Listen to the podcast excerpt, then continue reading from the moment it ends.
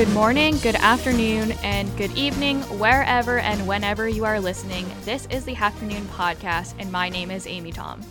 Today, I'm joined by Matt Groves from Couchbase and Brant Burnett from CenterEdge. So, Matt, could you start off by telling us a bit more about you and your involvement in Couchbase? Sure, Amy. Thanks for having me on the show. I appreciate being on here. I actually have been at Couchbase for just about five years, which is crazy to think about. But my current title is a product marketing manager. I, I started out as a developer advocate at Couchbase. I'm very technical focused on kind of communicating with developers and getting their feedback and, and working to create materials and tutorials and all kinds of content that help developers, that help with technical leads out. And that's what the kind of thing I love to do. I actually am a developer before I came to Couchbase as a consultant, as in-house, as all kind. All, I worked on products before, so I have a very technical background, and so I just kind of try to apply that to my my current role in the, the marketing marketing team. May I ask what your educational background is? my educational background it actually fits my current job pretty well so my bachelor's degree is in computer science so hardcore math, logic, programming. My master's degree is an MBA, business administration. So I'm kind of taking, I'm kind of drawing from both of those into into my current role. Right, that's great. And Brant, what about you? I'm the systems architect at CenterEdge Software. It's a company that focuses on the on-premise entertainment industry. So water parks, amusement parks, trampoline parks, uh, everything even down to small little skating rinks uh, use our software. I've been there since 2004 now, so a very long time. I started off as a regular developer and have kind of moved my way up as the company has grown. And so now I deal with uh, a lot of our cloud technologies, making decisions about technologies to use, how things interact. And I'm still a hands-on developer as well. So I still I still get in there and get my hands dirty. Ooh, very interesting. That's a very cool industry to work in. And what is your educational background in? I'm mostly self-taught, actually. Uh, I did go to school for a couple years for a computer science degree, but then decided I like making money better than paying them. Ah, okay. So you didn't finish your degree. I did not. And did you find that ever held you back? No, even at, currently at CenterEdge, you know, on all of our job positions, we always say a college degree or equivalent work experience. Yeah. So I, I, guess I got lucky in the early days and was able to get that good work experience in, and then since then it's never been a problem. Yeah, that's really good to hear. I think there's heavy emphasis on getting a degree in certain fields, but I don't have a degree either. I have a diploma of marketing. So I remember going to school or coming out of school, and I was very worried that I wasn't going to get a job, but it worked out for me too. So that's good to hear. So, I wanted to talk to you guys about the Couchbase Tech Lead survey that I believe was released earlier this year in February, right? I think that's right. I think the survey was actually administered in late 2020 but I think we published results uh, just recently. Right. And Matt, could you tell us a little bit more about the background of the survey? Sure. So this is a survey that Couchbase has been running since 2017. There's a lot of developer surveys out there, and this one is kind of similar to those, but it's actually a survey for tech leads, and it's asking about developers.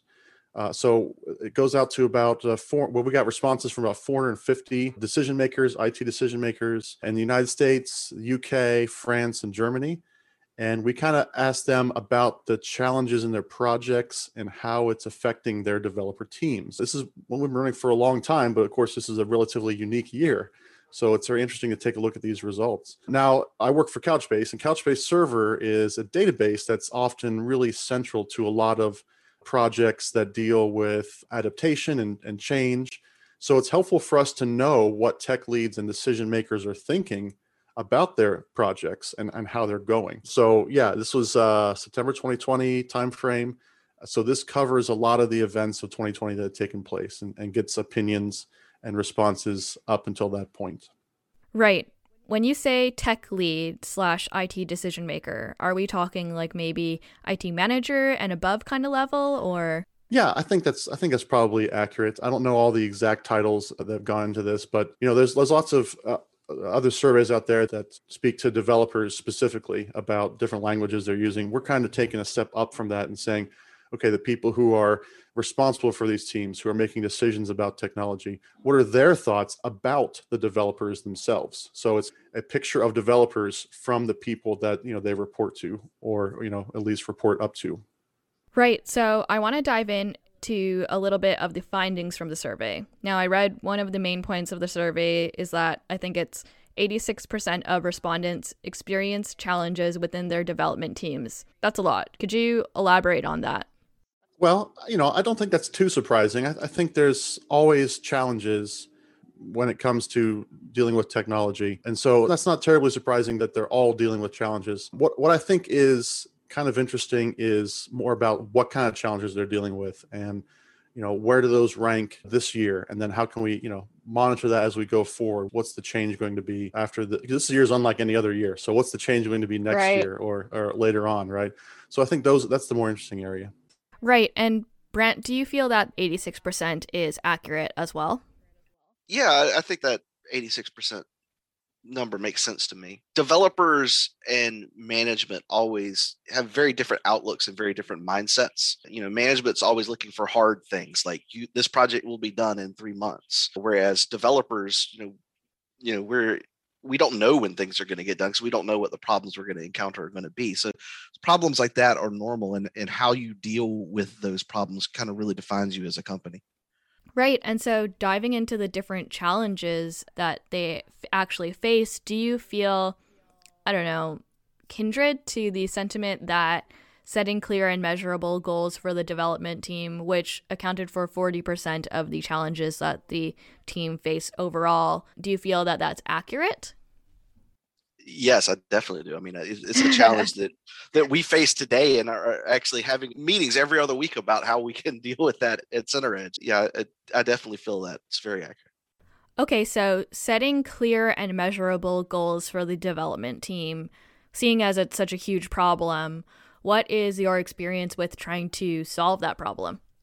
Oh, that's a tough one. It, it, my experience is that there's a balance really between getting those accurate estimations and setting those deadlines versus agility and productivity. If right. you spend too much effort setting deadlines that are too stringent and too accurate, then I think that actually reduces your ability to be agile and change what you're doing, as well as it eats into your productivity because you're spending so much time doing that preparatory work. So finding that right balance is kind of the key to me. Right. And who is setting these goals? At CenterEdge is, is kind of a joint effort. You know, there's a question of, you know, what management would like to be, the goals to be and also what developers think are reasonable goals and trying to find that middle ground. I can't really speak to, to other companies. I think there's probably a pretty broad spectrum of how they handle it. Yeah. And Matt, do you have a example of what a clear and measurable goal might be? Yeah, I think the problem with uh, why this is a challenge is because there's two words here it's clear and measurable so uh, you can make a i think it's you know you could probably be pretty successful making a clear goal you could probably be successful making a measurable goal but making them clear and measurable i think is the real challenge right yeah. it, it, may it may be a, a, a goal to say oh we need to uh, increase uh, revenue course that's everyone's goal right? And we can measure that by the whole company by just looking at the revenue. But how do we actually tie that to individuals or to, or to teams? You know uh, uh, certainly like a sales department might get a lot of the direct revenue in but you know how much of that do we attribute to a specific project that goes in goes into what we're working on right? So that's it's very tough to do that. And I, I, think that's probably why it's it's the biggest challenge here in the survey. And it's probably going to be that way if I had to predict, you know, next next time and previous times as well. Yes, exactly. So, the next item, which is also a 40% of what respondents are experiencing challenges around, is ensuring the development teams always have the right technology. So, what does that mean to you, Matt? Yeah, so t- to me, having the right technology this this is tricky, but you know, one of the things that I think is important and is growing in importance is a developer's influence upon which which tools they should be using for whatever project whether it's a database like couchbase or whether it's you know the right ide they want for their environment. And you know in, in some organizations that's just dictated. Like you have to use this tool you have to use this tool. But i, I think if we expect developers to accomplish to do more with less time as this survey is also kind of pointing out then we have to give them some better autonomy and listen to them and say, and if they say we need this tool to accomplish this, uh, that's different than what we've ever done before, then maybe it's something we need to listen to them about and say, yeah, I think the developers who are ones using these tools, they're going to be the ones that have to deal with them. We should let them have some more influence and let the, let them affect the decisions uh, a little more. Right. And so, Brant, with you being on the actual development team or maybe more hands on the ground, what are your thoughts on finding the right technology for you and your team? I definitely think it is very developer driven, at least for us. And I think that's really the best way to drive it, at least within the reasonable bounds of cost. I mean, within small items, we really let the developers choose what they want to do and do whatever they want. As the cost goes up, the amount of management involvement clearly is going to increase as well. Right. But I think an important thing to remember is that generally speaking, the tools aren't your biggest expense, the people are. And focusing on making them as productive as possible is really the uh, best way to save money. Mm-hmm. Yeah. You know, yesterday we had a meeting with the Hacker Noon team and we talked about how our people are the busy, biggest sources of expenses and how our team is extremely frugal. We love to not spend money on technology and we think that we can just do it ourselves. But finding that right tool is super important because it, it saves you time and time is money, especially when you're considering that you have to pay for all of the salaries of developers and whatnot it's sometimes more expensive than finding the right tool or paying a small subscription fee to just get the do- job done faster, I think. So uh, that's definitely a great point. The next item on the list is 31% ensuring the development team clearly understands the strategic goals. In my mind, I think the strategic goals are going to be coming from the higher ups. So, Matt, what is the best way that higher ups can clearly communicate the strategic goals of the organization to the development teams?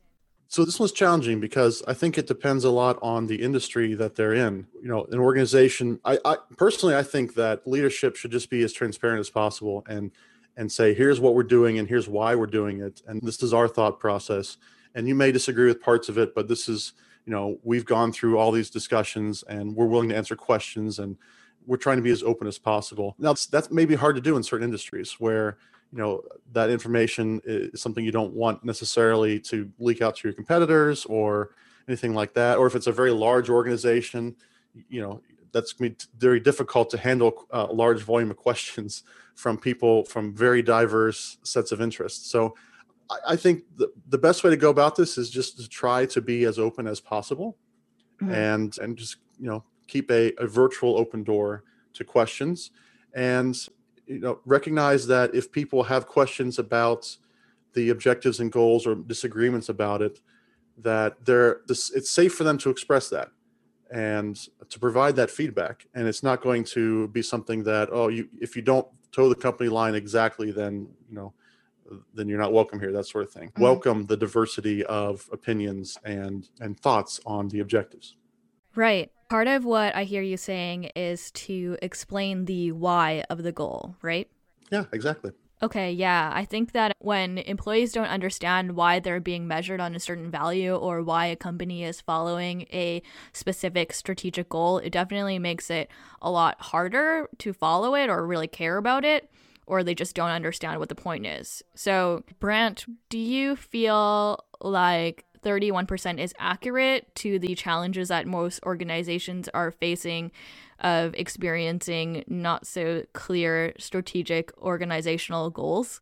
Yeah, I think that definitely sounds pretty accurate to me. I know it's it's a problem that we have struggled with from time to time at CenterEdge, and and I definitely agree with Matt and you that the the why is very important. I kind of look at it the same way you do abstraction layers in development.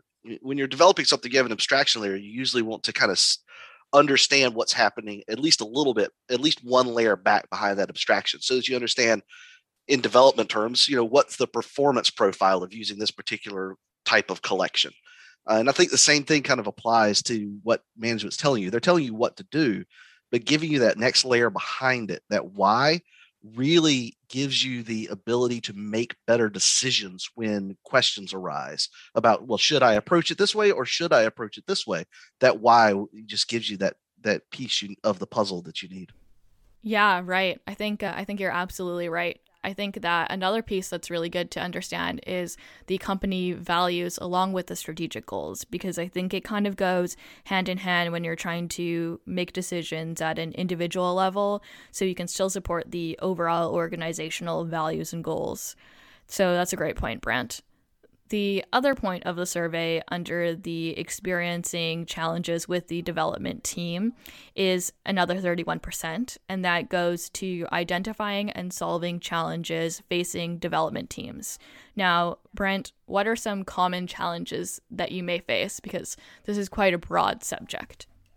Yeah, that is very broad. I mean, some of the common challenges are honestly the things we've already talked about, the things like, you know, understanding direction and having the right tools. But I think there's some lower level challenges. You know, what do you do to keep productivity up? Recognizing the appropriate amount of tech debt that you want to incur. I've been on both ends of the spectrum where you're in a situation where it's like tech debt is evil, don't ever incur tech debt.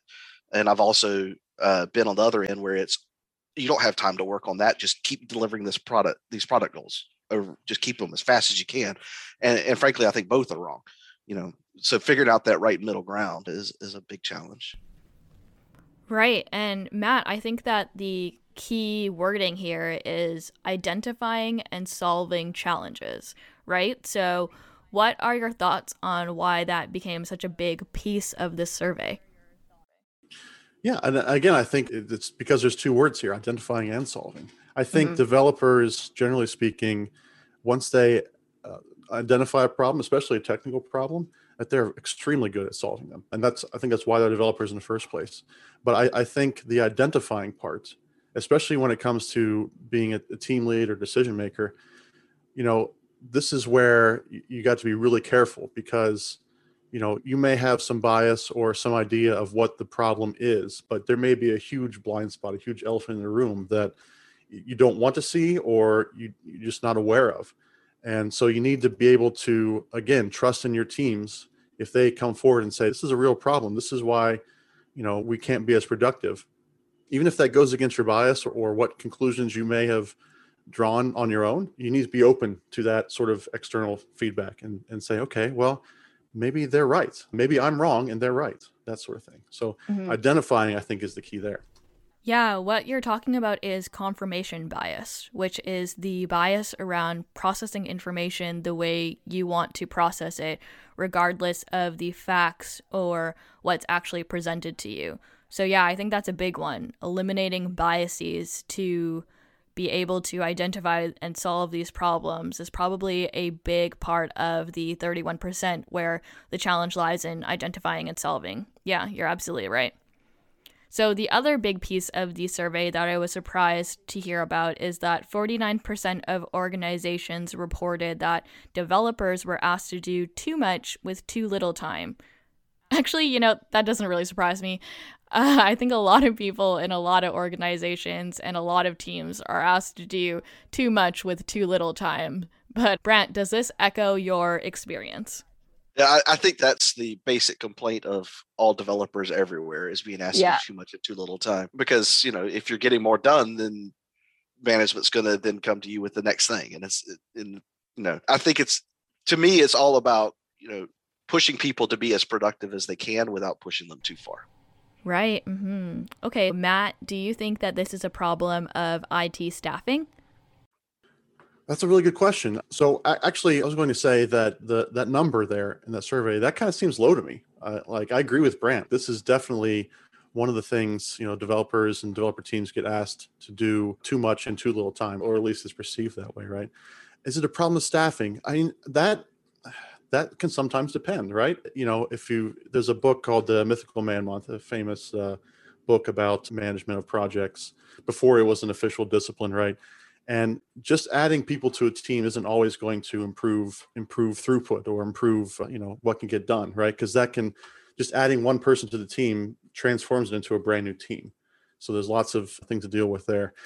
You know, one of the one of the findings we'll see later in the survey, maybe this is what you're leading up to, is that you know, actually, this survey shows that seems to be teams are growing uh, this year on average, or at least uh, the year this was surveyed for on average.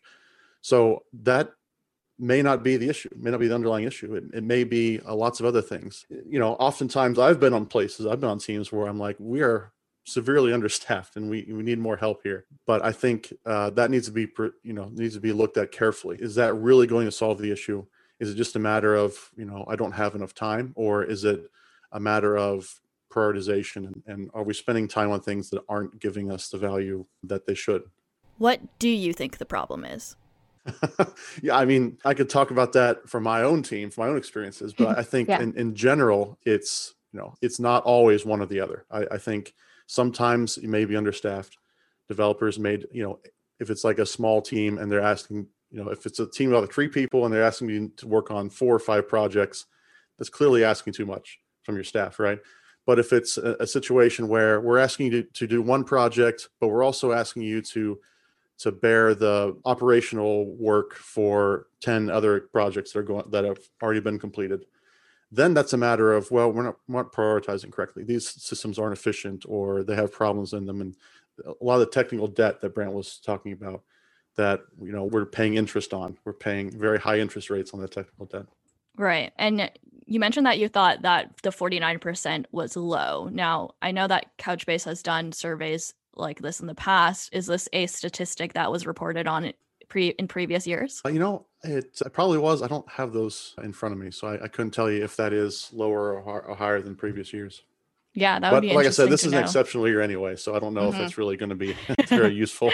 yeah, everything has very much changed this year. And speaking of, with COVID, do you feel that technology has prepared you, Brant, for the new changes that happened last year with COVID? Technology in general, definitely. I mean, at Center CenterEdge, we were already a semi remote company in the first place. It was uh, amazingly easy for us to transition to fully remote, and it's actually gone very well for us. On the other side, uh, with our customers, you know, we have online presence for them, stores where they can buy their tickets and things like that. And the fact that we had those in place in the cloud, ready to scale up, was a big benefit because while many of our customers were closed for extended periods of time, the ones that did remain open or that have reopened have seen drastic spikes in their year over year online purchase volume. So it was very easy for us to scale up our infrastructure to be able to handle that.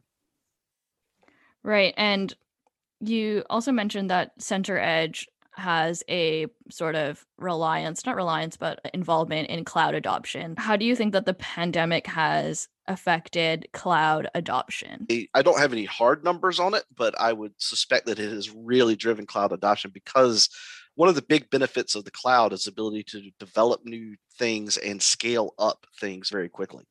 Uh, and I think what many companies found themselves doing was taking the the digital transformation that many of them were already undergoing slowly, and they suddenly had to do it very quickly. And you don't exactly have time to uh, call up a company and order servers that are going to come in in three months when you need to scale up. So, you, what are you going to do? You're going to find a cloud provider. Right. And I think with cloud, like with the migration to the cloud, that must have been very challenging as well. Did you at Couchbase have to experience any of that, or were you already mostly cloud based? So that's, I mean, that's an interesting question. So Couchbase is, I mean, we are a, a product company. We make uh, software products, right? We make a product that we, we consider to be very cloud friendly right? It's Couchbase server is our flagship product. It can be deployed anywhere, really. It can be deployed in those data centers, like Brant was talking about, that you have the actual servers you manage. It can be deployed in a, a, a public cloud, a private cloud, a Kubernetes cluster. Yeah, hi, absolutely hybrid. And that's a huge uh, place for us as well. Because if you have a data center in your building and you have a data center in the cloud and you want them to be in sync for disaster recovery or whatever reason, it's absolutely something that Couchbase is very good at. So we've been very cloud friendly since the beginning. But one thing we've actually done is in the last, just about over a year ago, in fact, I think we announced it, is that we introduced something called Couchbase Cloud. And that's a fully managed database as a service, DBaaS offering of Couchbase Server. And so you can now just lean on Couchbase, the expert management of Couchbase, to manage those clusters for you, not have to manage the infrastructure yourself. So it's kind of like a software as a service level of, of cloud. So you can you don't have to focus much on the as much on the, the infrastructure management things like that. You can focus on just using Couchbase to create value for your customers. But I mean, you can still use it as a hybrid with Couchbase Cloud. You can still sync it to wherever cloud data center you'd like to, you know, East Coast, West Coast, Europe. If you have all three of those data centers, for instance, you can sync them with each other.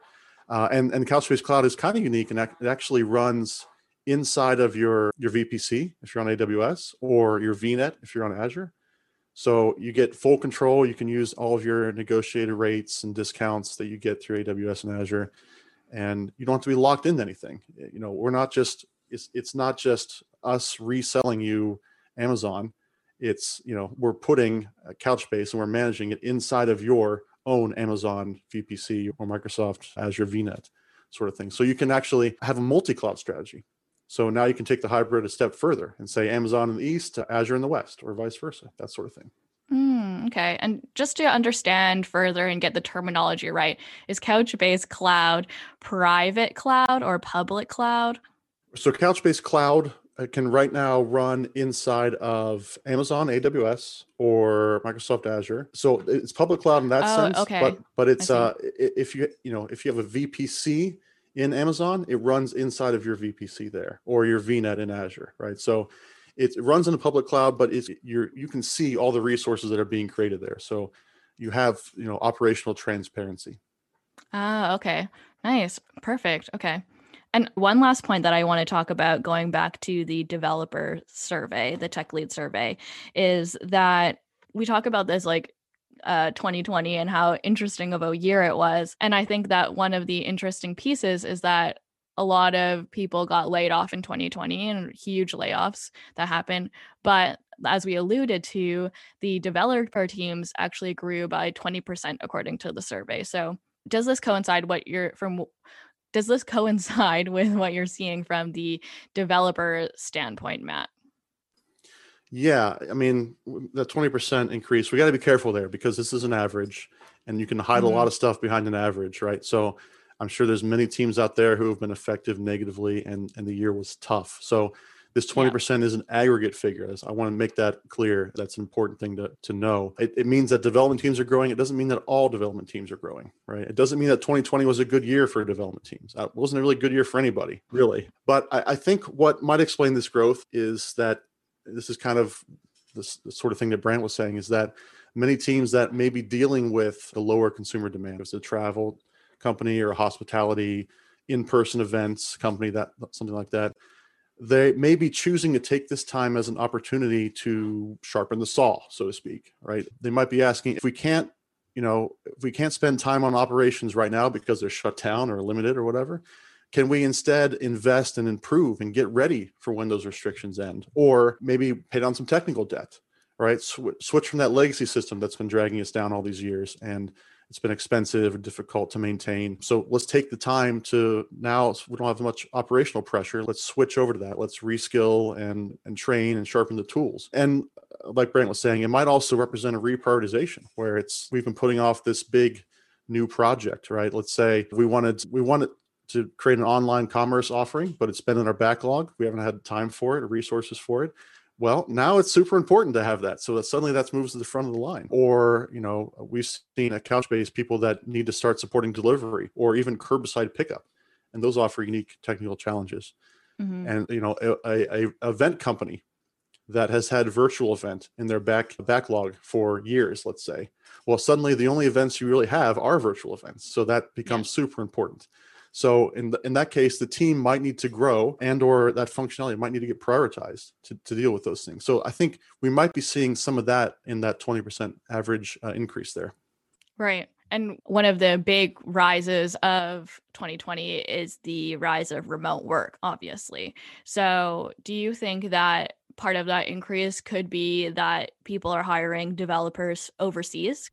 I don't think we have any specific data about that in this survey. I suppose it's I suppose it's possible, but I, I think it might also be that you know I, I'm a huge proponent of remote work. I, I've been working remotely since 2009 or so, 2010, and I want to I want to again I want to be careful here because this isn't really how I wanted it to happen. But I, I think that this survey proves that working from home can absolutely be effective for dev teams, and I think leaders who might have doubted that before are seeing it happen now and i wish it happened in a more positive way. But you know w- once you open up your potential you know hiring pool to an entire country or an entire continent you can now be, you know, you can now uh, get a whole different variety of people in different areas, uh, different interests, and you know, you're not all fishing from the same, you know, local pond that you were before. So there may be some opportunity there to, to bring in some people with experience that you may not be able to bring in before because they didn't live nearby right? So yeah. that may also have affected it we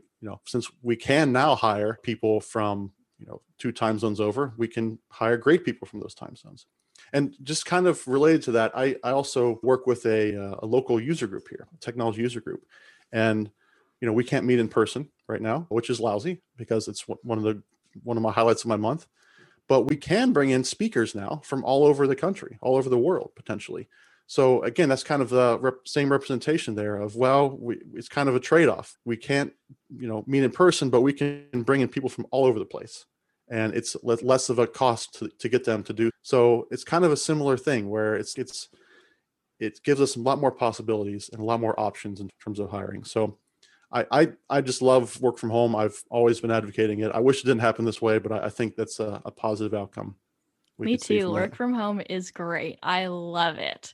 And I hope that it stays. And I think, to your point, another great piece about being able to bring people in from multiple locations or across the country is the added diversity to your team because maybe you have someone who comes from a different area that has a different way of thinking to bring to the table and that is a great thing for your team because new ideas new avenues new paths to take that you maybe didn't have and thought of in the past so another great point. point and brant did your team happen to grow in 2020 or what is your experience with this no our team didn't grow in 2020 just because of the the nature of our industry uh, but what we did do is some of the exact things that Matt mentioned. So, for example, we focused on an effort to implement membership programs for our customers so that they could have recurring revenue as opposed to just walk up revenue, uh, which is one of the things to help them coming out of the other side of COVID. And we also put in significant effort on tech debt. For example, we just very recently completed porting one of our uh, cloud platforms that was written on .NET framework running on Windows